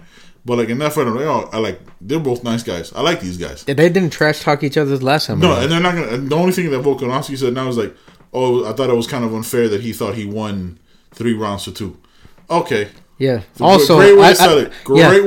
Yeah, bro. I know. He's not doing the McGregor thing. I got it. Also, but he's right. Like, what world was fucking Max in or his corner that they thought? 4-1. Yeah, it was 4-1 easily, if not 5-0. Yeah, if not 5-0. Like, at no point was it ever like even. It wasn't. There was no question. There was no question. The outcome was going to be just like there wasn't any question when Dustin Poirier beat Max. Yeah, but that was maybe that's why he lost to Volkanovski though. Because after fighting Poirier, he went right into another title fight with Volkanovski. Yeah. You know what I mean? So, like, there was that point where, like, oh, Max is thinking he's about to hit superstardom, beats Dustin Poirier, then fights Khabib. Right. You know what I mean? Khabib's stand-up is... questionable. He's a wrestler. A C, maybe C+. Right. As far as UFC fighters go. And you see how great Dustin Poirier is. That almost had... Khabib beat in that choke. He had him in a guillotine. I thought he had it locked in, and he was able to squeeze out. You see the greatest of Dustin Poirier now, and I appreciate Dustin Poirier a lot more now because his only loss is to Khabib in his that last fight, that second round was one of the greatest second rounds I've ever seen. I got to go back and watch it. I actually recorded. We should probably watch it after this. Take a break between your son just. Overtaking the podcast because that's what's going to end up happening. Dropping knowledge on anime and all the mangas that you should read. Yeah, all the mangas and shit. So, and then that one. So that's what, like, I don't want to break that one down as much because I don't want to root for one person versus the other, but I still have Volkanovski in that fight. I'm not rooting him. I'm not rooting for him, but I understand that he's going to win. Yeah. You get what I'm saying? No, I got you. Look, the previous fight you talked about, Petr Yan and Aldo. I'm rooting for Aldo, but I think Yan is going to win. But I'm rooting for. I just don't like Petr Yan because he changed his name from like Peter to Pewter now. Yeah, and like Aljamain Sterling had a good funny tweet. He's like, "Yo, you don't even know how to pronounce your name, bro." Aljamain is a fucking. He destroyed Corey Sandhagen. I thought that fight was gonna be more than what it was. I thought it was gonna be a 15-minute war of the two of the real greatest 135ers. Yeah, it wasn't even a question. And then even in that same card, you had fucking the haymaker from. The guy with the neck tattoos. Dude, Tekashi 6ix9ine is what my son said when he saw the fight. Not that one? Not Sugar Sean. Not Sugar Sean? No, bro. Wait, who was it? The one that fought TJ twice and lost. The neck tattoos. God damn, I can't think of his name. Perfect beard. God damn it, bro. I'll look it up. What was that card? We'll keep talking. Anyway. Fuck if I remember. I got Volkanovski winning this fight. Also because I think... Dude, we hear Max speak. He slurs his words. Yes. He sounds like I do after this second fucking glass of whiskey. It worries me. Yeah. He's got something to think about. And yeah, when he's fresh doing interviews on ESPN, he's slurring his words. Yeah. That's like... Dude, you can't take those kind of wars that he's taking, bro. Yeah, he's what, 27, 26, but he's been fighting forever. It worries me when he's 40. What's he gonna look and sound like when he's 40? Yeah. I'm not the one to tell someone how to make their money or do something especially else. Especially for people who are way tougher than us. Yeah. But that's the point, right? That's someone needs to step in. And I've seen Luke Thomas have this conversation about you're in someone's corner. Luke Thomas is my favorite MMA reporter. Yeah. Oh yeah, for sure. But when you're in someone's corner, you at what point or at some point you have to make a transition from hey. You're strategizing. This is what you got to do. These are adjustments you got to make to, oh shit, my fighter's not making these adjustments. Yep. I have to now become a healthcare provider. Like I got to look out for the health and welfare of my fighter so he can live to fight another day and live to be a fucking human being. This whole like die by the sword thing is cool. Yeah. In movies. Yeah. Right? Like where like they're not actual taking punches, but like Max Holloway still has to be a father for the next 60 years of his life. Yeah. Max Holloway still has to be a husband at some point for the next 40, 50 years of his life. Max Holloway has to have a life. Yeah. After this, like you have to know when to walk away, and that's what makes me angry about like, yes, the UFC is not a career, right? But when that's all you know, same thing as being in the military. When that's all you know, and that's your way out. Mm-hmm. Because again, very rarely are those MMA fighters coming from a situation of privilege and money. No, they have nothing else. Like, they have no like Francis Ngannou. Ortega. Yeah, what was Brian Ortega. Brian Ortega off the streets. Like off his the streets. Coach gave Francis him Ngannou off the fucking mines in Africa, in Nigeria. You know what I mean? Like, what's you want to keep mining, or do you want to fucking bash someone's head in who's trying to bash your head in? Exactly. Like, what you want to be a fucking Sock'em robots, right? Like, remember that shit? Sock'em Bob'em robots. Rock'em Sock'em robots. Yeah. Like, what are we trying to do here, bro? Like, it's just. Listen, and we're two fans of MMA for decades. I was watching it when there were no rules, and you had what's his name fighting in his gi. Royce Gracie. Royce Gracie fighting Dan Severn. It's an R. Royce. I don't know. Royce Gracie. That's how you pronounce it. Royce Gracie. Is the audio picking us up? Because I'm not seeing anything moving. We're good. The audio's picking us up. All right, good. Yeah. All right. Because I was worried about that for a second. I was like, oh my God, we're talking all this shit, and none of it got picked up. No, we're good. Can I ask you something? This is not. I think we broke down the fight, right? Oh no, we got one more. All right, real quick. You know what bothers me about the Fiverr app that we got our logo from, and I'm going to talk about the fact that you're darker than me has always bothered me. Yeah. Look. No, but look at this. Look how beautiful this looks. It's nice and golden. No, but golden, right? Not brown, right? Like I look somewhere off pasty, and I don't teal. Like what the fuck color is that, bro? Like, that's beige. It is beige. That's cream. It's I don't know. It's Rose Parks. Is that Rose Parks? That is Rose Parks. Holy shit! That is Talcum X. Talcum X. Rose Parks. I am the Sean King of this podcast, God bro. Damn. This is bullshit, man. All right. I knew you were fucking faking it the whole time. By the way, Max Holloway is 28 years old, man. That's serious. And he was born in '91, which I think. Holy shit! December 4th. He's about to be 29. Is. Jay-Z's birthday. My brother was born December 4th. Yeah. I don't know if it was 91 or 92. So I think he shares a birthday. I should know my youngest brother, right? You don't know. But I don't. You barely know your son's birthday. Huh? Right? I do know my son's birthday, okay? Your birthday, not his birthday. My son's. It's not how old he is. I also know how old he is. Now. At the beginning of this. This is recorded, John. Yeah. Yeah. At the beginning of this podcast, you didn't know how old he was. I just hesitated, but I knew how old he was. No, you didn't. Yeah. There was a second where like, 11 or 12. You should know when I had your child. But anyway, Max sounds like he just came out of a fucking bender, and it doesn't sound good, dude. I love watching him fight, but I think if he, because what's gonna happen if he loses Volkanovski? Like he's been a champion for a while now. He's been in the game for a while, so.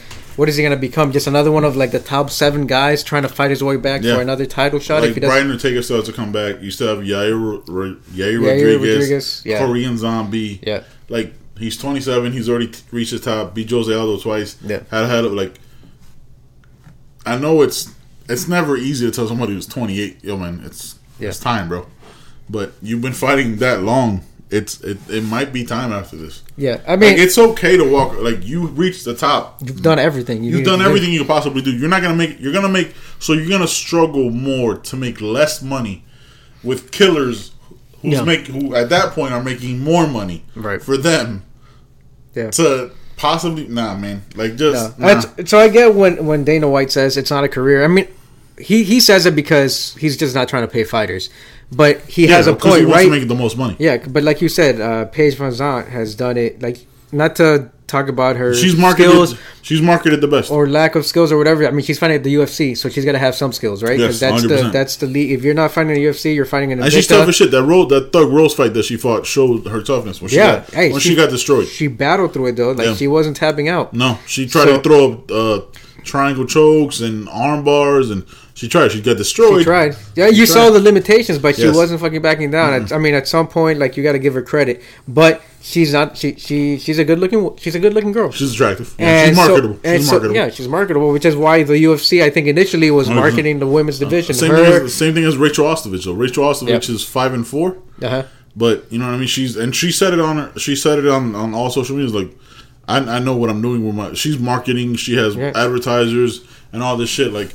It's on, like, you have to monetize this moment when you have the biggest fucking fight program, fight anything in your corner behind your name. Yeah. You have to take advantage of that. You can't wait for the UFC to do it for you. Yeah, they don't give a fuck about you. Yeah, they're going to get the most out of you. Yes. Try to pay you the least. So you can't depend on the contract or whatever. Again, these sponsorship deals. That's why Curtis Blaydes is stupid. Yeah, what do you want? But that's why you can't depend on, because the sponsorship deals again are from that vendor that sponsored Reebok, yes, through the UFC, and then you get a cut, mm-hmm, right? And based on whatever contract you signed with the UFC. Yes. So she was genius using social media and going out, because I don't think anything's stopping these guys from getting their own sponsorships, right? Nothing. So yeah, I mean, Masvidal has it with like some cryptocurrency shit now. Yeah, as I posted the other day, back when I was on social media, because I took a 30-day break for July because it just. It's exhausting. Yeah, it's exhausting. You know that. Well, you don't know it as you know it because we share the same. I know it because I look at the shit you post and I just get a kick out of it and laugh and move on. And laugh and move on. I never like. It's funny. It's like a lot of people are like, oh man, you're saying like none of this stuff am I like angry about. Like I just say this and I'm done. Like it's never like shit I'm thinking about and I carry it with me. But Curtis Blaydes. He shitted on female fighters because they said like they're just like a cute face or a fat ass, mm-hmm, that's just trying to market money. Use the UFC. I was like, yeah, bro, because the fuck you, Curtis Blaydes. They're not paying you, dude. They're not. Besides paying us, not that many people know who you are, right? Like not that many. Like so, they're trying to monetize this moment where they use the UFC as a jump off point, not the ending point, because you're gonna be there maybe another 5 years, and then somebody's gonna wreck you like Francis Ngannou did twice. Francis Ngannou destroyed you twice. Francis Ngannou was still there. Like it's not like he retired and walked away. Right. And real quick, after this Francis Ngannou, there'll be more Francis Ngannous. Right. So he's not going away for a while. But then, what's the next version of Francis Ngannou? Curtis Blaydes is not the next guy. No, he's just going to continue to drop down till he'll be a top 10 if he's not already dropped out of top 10 to a top 15 guy. I think he'll be like in the title conversation. Yeah. But until he faces Francis Ngannou, that conversation ends. Because it's 2-0 Francis Ngannou with two vicious knockouts. So that also happened. Like, he shitted on them. It's like, dude, like, because he thinks about it as a career and not a business situation. Right. You know what I mean? He's not thinking as an investment to his future. He's thinking about it like, this is what I want to be. This is what I'm doing for the next 10 years of my life. Which is cool, but you're Curtis Blaydes. Right. You get what I'm saying? You're not like, John Jones. You're not John Jones. You're just Curtis Blaydes. Yeah, you're just one of the guys. And again, you could... Curtis Blaydes, no offense, you could beat both our asses, probably pick him up and whoop me with him. Yeah. Cool. But in the UFC, you're just a guy. Like nobody, like you were on a free fight that I didn't watch. You know what I mean? Like, that's how much interest we have in watching Curtis Blaydes. And you see how deep we go into this shit. So come on. Realize your role as two schmoes on the fucking internet. Now, the main fucking event for UFC 2. We're not gonna talk about Rose. We don't need to talk about Rose. Okay. She got slammed in her head last night. Was like a freak knockout. God damn, that was scary. That was scary as shit. All right, the main event. You're right. Gamebred Masvidal. This is the main event we should have had. Street Jesus, yeah. This is the main event. It should have never been Gilbert Burns. Hell of a run. Sorry, you got COVID. This is what happens. You might not get another title fight for another year. That's kind of just how this works. Because Masvidal after this, you probably have the Masvidal Covington. Lined up perfectly. That bad blood fight because Covington shitted all over his team. Well, they were good friends and they trained together. And here's the funny thing: they're both. And this isn't like I'm picking a side because you know me politically. But with the shit I saw, they're both Trump supporters. Yeah. Because Masvidal is Cuban. So that automatically makes him Republican, which automatically makes him a Trump supporter. Right. Covington is a Trump supporter in a heel sense because who knows how he actually lies. Yeah, that's the part that he plays. And he plays that greatly. Probably one of the best WWE performers in the business that's not in the business. So, you got Kamaru Usman, who I've underrated at every level, right? At every step. Because I remember watching him on The Ultimate Fighter. I was like, okay, this guy's not bad. He ended up winning the show. I don't think he's taken a loss. If he does have a loss, who does? 16-1. So he does have a loss. He does have a loss against who? We'll find out in a second here with the slow ass internet. Yeah, probably at the very beginning, or it might not have been in the UFC. In the UFC, yeah. 16-1, fighting a quote unquote journeyman. Is how they always want to. They keep calling him a journeyman after the last year that he said, and then disrespectful. He was a journeyman. He was a journeyman, but he was a journeyman who didn't fight nobody. He was a journeyman who fought Everybody. Yeah. And the people that look, the fights that he lost, because he's got a lot of losses. He's got a lot of fights too. He's got a lot of fights. He was, there's like 40 fights. Yeah, he came off fighting in the streets with, you know, the Kimbo Slice videos, and you watching that shit on YouTube, and he was raw because he wasn't really developing those skills that he had. And he took some nasty losses because he was just getting choked out sometimes. He wasn't getting knocked, well, he might have gotten knocked out, but he was taking a lot of like submission losses. And then he started developing his skills, and over the last year and a half, like, was it 2019? Yeah. 2018, 2019. Right before he went to the Exathlon. I can't say that word. Exathlon. Yeah. Right? He right before that, he knocked out Cowboy. Then he went on the show. And then he came back and knocked out Darren Till. Yep.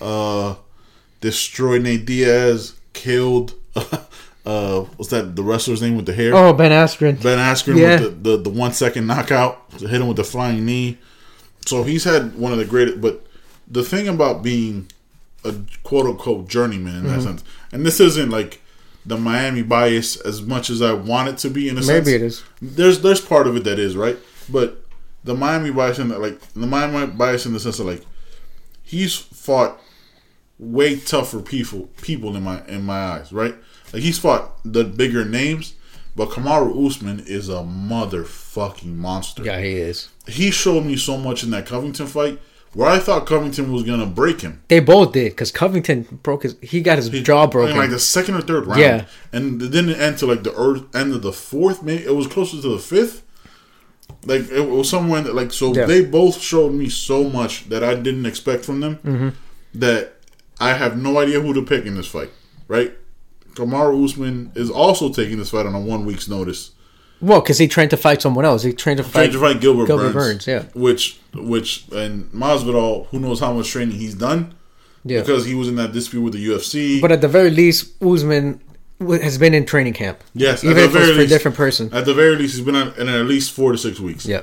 Who knows? I mean, it's not like Masvidal's been out there getting fat. Like, he's a professional fighter. Maybe he said that his vice is that he loves to eat. Yeah, yeah. Maybe. I'm hoping he's kept it in shape and done his thing, because I would hate for Masvidal to take this on a 1 week's notice and then take this loss, because then they're going to bury his motherfucker. They are. And then they'll be like, then they'll really make him a journeyman. They'll drop his ass. Yeah, they'll drop his ass and have him fighting the worst possible matchup. They'll give him Leon Edwards. They'll give him that other black guy that looks just like Leon Edwards that I can't think of his name. Literally looks just like him. Uh-huh. Not trying. Like, they have similar tattoos. Like, they have similar looks to them. I can't remember the guy's name. But just give him the worst possible matchups. And then this 1 week notice where you go to appease the UFC comes back to kill you for trying to appease the UFC. So I'm hoping Masvidal wins, but dude, Kamaru Usman has been so underrated and underappreciated by me. So, I know, because we talked about this, and you're like, he's boring. He is boring. He is boring to watch. He is very. But I've seen most of Kamaru Usman's fights besides the Tyron Woodley fight, because I thought Tyron Woodley was going to destroy him. Mm-hmm. He ended up crushing Tyron Woodley. Yeah. He ended up having a war with Colby Covington, which is his last fight. Yeah, but Covington threw everything he had at him, and Usman he stayed methodical. Yes, and I'm like, damn, this dude. I mean, I was hoping for Usman to finally take over, but the thing is, he did. He took over. He stuck to his game plan. He was methodical. Yes. He kind of picked him apart. He never had this overwhelming moment. It went 4 minutes and 10 seconds of the fifth round. That's all. Yeah, that's where that fight went into. I knew it was at the end of one of the rounds, but I wasn't sure it was fourth or fifth. So it was at the very end of the fifth round. At the very end, yeah. So I think this is just me being the fan in it, right? Yeah. I think the difference will be the power. It's the same way as it was, like, Colby Covington had power, right? But a lot of them are like pop shots too, right? Like a lot of like what Nate Diaz does. Usman's a fucking monster, man. Usman's a fucking monster, but Masvidal has power that even Nate Diaz couldn't handle. Yeah. There's a reason why, like... Yeah, Nate Diaz fights at a high level. At a high level and a higher level, like, there's a power level that Masvidal has that even Nate Diaz couldn't really handle, or his face couldn't handle. Yeah. You know what I mean? So, like, that might be the difference, but that's a picking for me. That's split. Like, but you also... Nate Diaz has a lot of scar tissue, so he cuts up easily. Yeah, 100%, but he also fought Conor McGregor, who I think has some of the best stand-up, and that went 5 rounds. But like, that went 2 rounds the first time, and then 5 rounds the second time, and that was debatable how you scored it. I also remember. Look, Usman is a beast. And you know what I think of? I think of 2004, 5. These videos are 2003. No, I'm thinking of Jorge Masvidal with the fucking man bun. Yes. Weighing all of 140 pounds, yeah. Fighting fucking Big Ray, yeah. Who's 200 plus pounds, yes. Bare knuckle. Yeah. These guys are punching each other in the face. Like grown-ass men. Yeah. Grown-ass men. Masvidal was like 17. There's no gloves. Yeah, Masvidal was 17 at the time. Yeah. And he's taking these shots from this big dude that's got him by 70 pounds. Yep. And so I get it. These are professionals now. Mm-hmm. Well, and those gloves aren't like, it's not like they're 16-ounce gloves or something. But like there's some padding on there. Like they're going bare knuckle. Masvidal has a chin. Yeah. I know Usman is a beast, but these knockouts, like Masvidal. Masvidal is so unconventional. Like Usman, because his basis is wrestling, his punching and his striking is more methodical. Like how you said, it is thought out. Yeah. Masvidal's isn't. Usman would never do a flying knee how Masvidal did. Right? Like there's that. I guess there's that created and creative. You get what I'm saying? Mm-hmm. Like Masvidal is the creative one. Usman is the created, right? Because it's with Usman, it's more technical. There's more technical. There's more of a creation. I was like, okay, strike like this, do this, move here when you got to do this, move here when you got to do that. With Masvidal, it becomes, because he's been fighting for 15, 20 years from the street to the cage to the biggest stage. I didn't mean that to rhyme. It just kind of worked out that way. All right, Hamilton. You know what I'm saying? Like I'm the Lin-Manuel Miranda of this podcast, right? If you say so. I did. I literally just said it. You just did. Yeah, I'll edit it out. You would, you son of a bitch. Yeah. But it becomes that side of it where I can never see Usman doing something like Masvidal did, but I could see Masvidal doing things Usman does. You get what I'm saying? And he has been doing more of that. And it has been because over the years, he was a journeyman, and he started to. He said himself after X at the Long, he's like, I needed to change the way I approached the game. Yeah. Because it wasn't working. I'm not getting paid. I'm not taking every fight, saying yes, and taking it on this week notice, that week notice. Now he's taking, but again, like the 1 week notice might be the biggest game changer because Michael Bisping got a title fight, became a Hall of Famer because of that 1 week notice against Luke Rockhold. Yeah. So when these opportunities come, you have to take them because the UFC isn't a career; it's just an opportunity. So when you have that opportunity, you have to take it. Yeah. And you have to make the best of it. You might not, or you might. And if you become the title, and if you become the champ, you might have the rematch, or you might have the Colby Covington fight. You might have two or three more fights, and then maybe one of them is Conor McGregor that gets you paid, and you're able to retire. Because Conor McGregor's the money. And Masvidal is what, 34, 35 now? So he doesn't have much left. He doesn't have much left, so you got to get ready for that second life that we always talk about, that we're trying to do in 10 years, getting the fuck up out of here. So, again, that's a picking for me. Like, that's not... I know we talk mostly about Masvidal, but that's not to diminish anything Kamaru Usman does.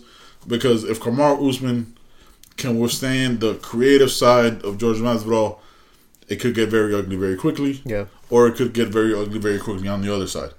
Where one person trained... Same thing that happened with Khabib, with Tony and Justin Gaethje. It can change very quickly. Yeah. When you prepare for somebody else... And you get a different type of fighter. Again, like Gilbert Burns is a created, not a creative. Right? Because Gilbert Burns was the same fighter at 155 that he's at 170. Mm-hmm. Changes his jiu-jitsu and all this other shit. It changes, bro. It changes and it becomes a different beast. I mean, I'm rooting for Masvidal, right? Yeah, Miami boy, I'm rooting for Masvidal. Hey, listen, man, you see it. Listen, let's not get it twisted. Let's put this sort of together. Let's not get it twisted. Yeah. It's a Miami thing. Yeah. 100%.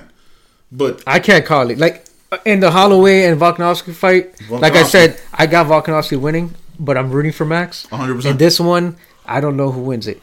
I've seen them both fight, and I know you said it. You've underrated. Mm-hmm. Maybe because he's not exciting to watch. He's not. But I've seen him fight, and I'm like, this is a monster. And also, it's been a long time since I've seen him fight the last time. Not only is he a monster... It's because he's so methodical. Yeah, he thinks through these things. I mean, he knew that Covington was going to throw everything at him, and he took it. He withstood it, and he just came back with like combinations, like jab, overhand right, and they both have power. But when you as Covington throw everything at someone, and for whatever reason you leave your mouth open and you get your jaw broken, I don't know why you leave your mouth. Maybe you're tired and you can't breathe in. Maybe you had your nose broken. Yeah, had your jaw. He did have his nose broken too, right? Mm-hmm.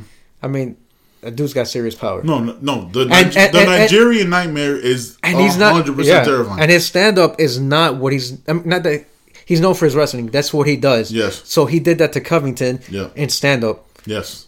Imagine if they go to the ground. And, I've seen Masvidal fight. I can't remember the last time I saw him fight on the ground. But I don't know what his ground game is. He got choked out by Damian Maia. Is the last time I saw him. But it's Damian Maia. Now, Damian Maia is older now, but, Yeah.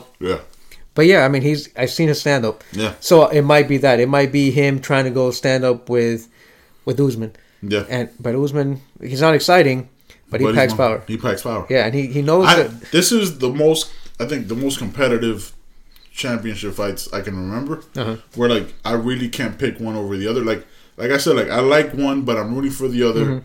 or I like one and I'm rooting for the other. Yeah. This isn't one where I won't feel bad in either way. Except for the Masvidal fight, just because the Miami side of it. That's I know that's that bias there, where I'm not able to say I think Usman might take it. Yeah, I don't know if there's something that's a Miami bias keeping me from saying that.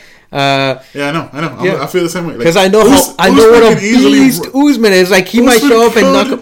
Possibly run through Masvidal. He's gonna bend. He could bend Askren Masvidal. Yes. He'll be bam, 4-5 second knockout. Slam him into the ground the pound, and it's over. Yeah, that can easily happen.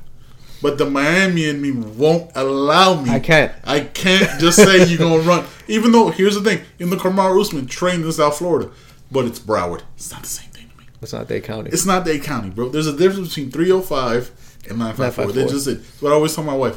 Oh, I'm from South Florida. No. You're from Broward County. It's a different animal. It's a different beast. Yeah. You might think it's different. You might think you're a little bit better. But we grimy down here, son. We get gully. It's a different monster. Listen, man. It's my. If I have to pick out of those three, I'm taking Masvidal just because I can't pick against Miami. Yeah. You can write this shit down. Well, it's recorded, so you don't even have to write anything down. That's right. I got Masvidal. I got Volkanovski. I can't root against a thick boy. I just can't.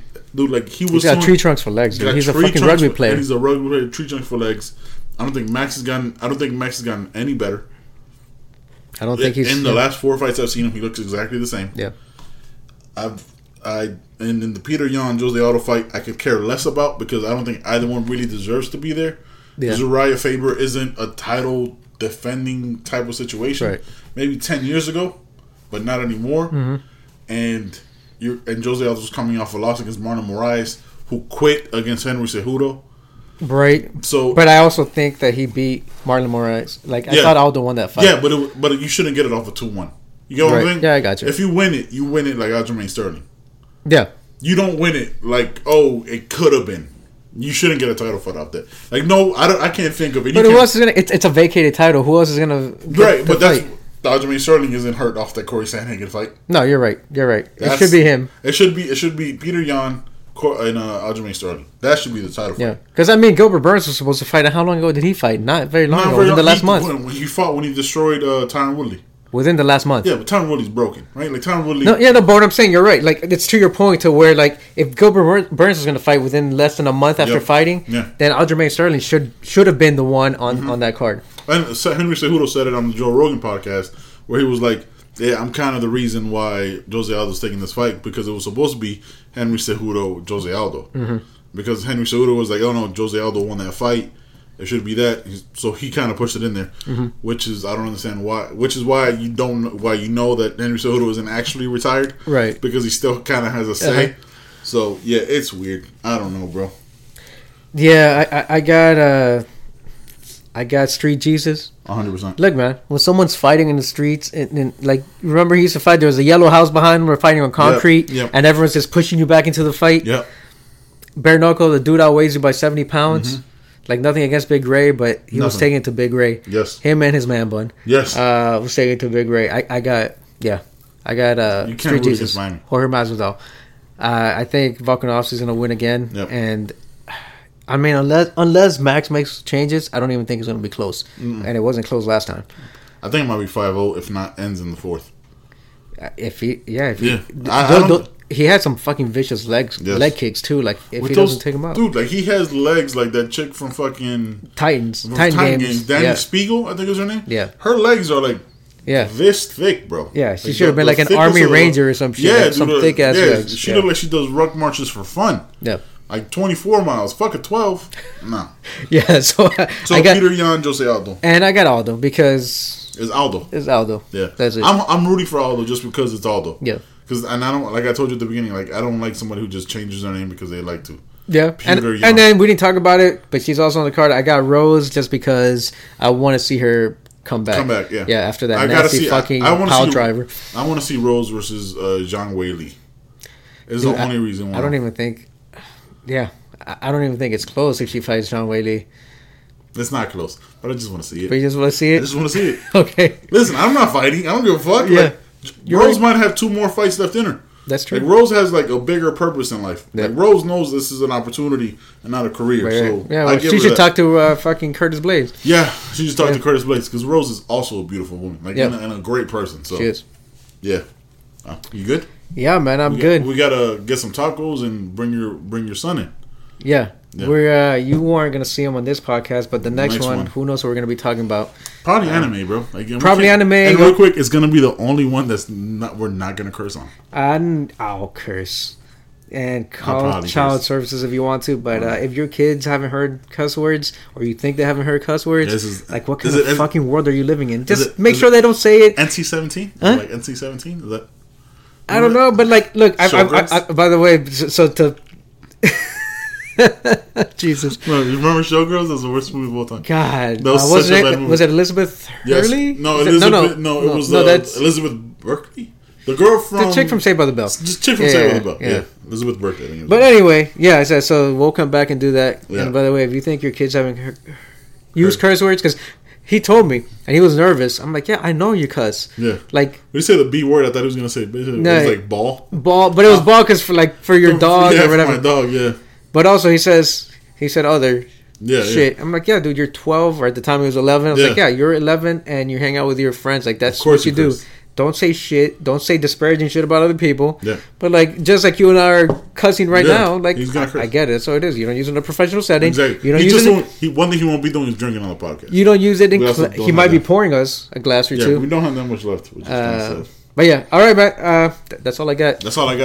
Peace. Masvidal all day.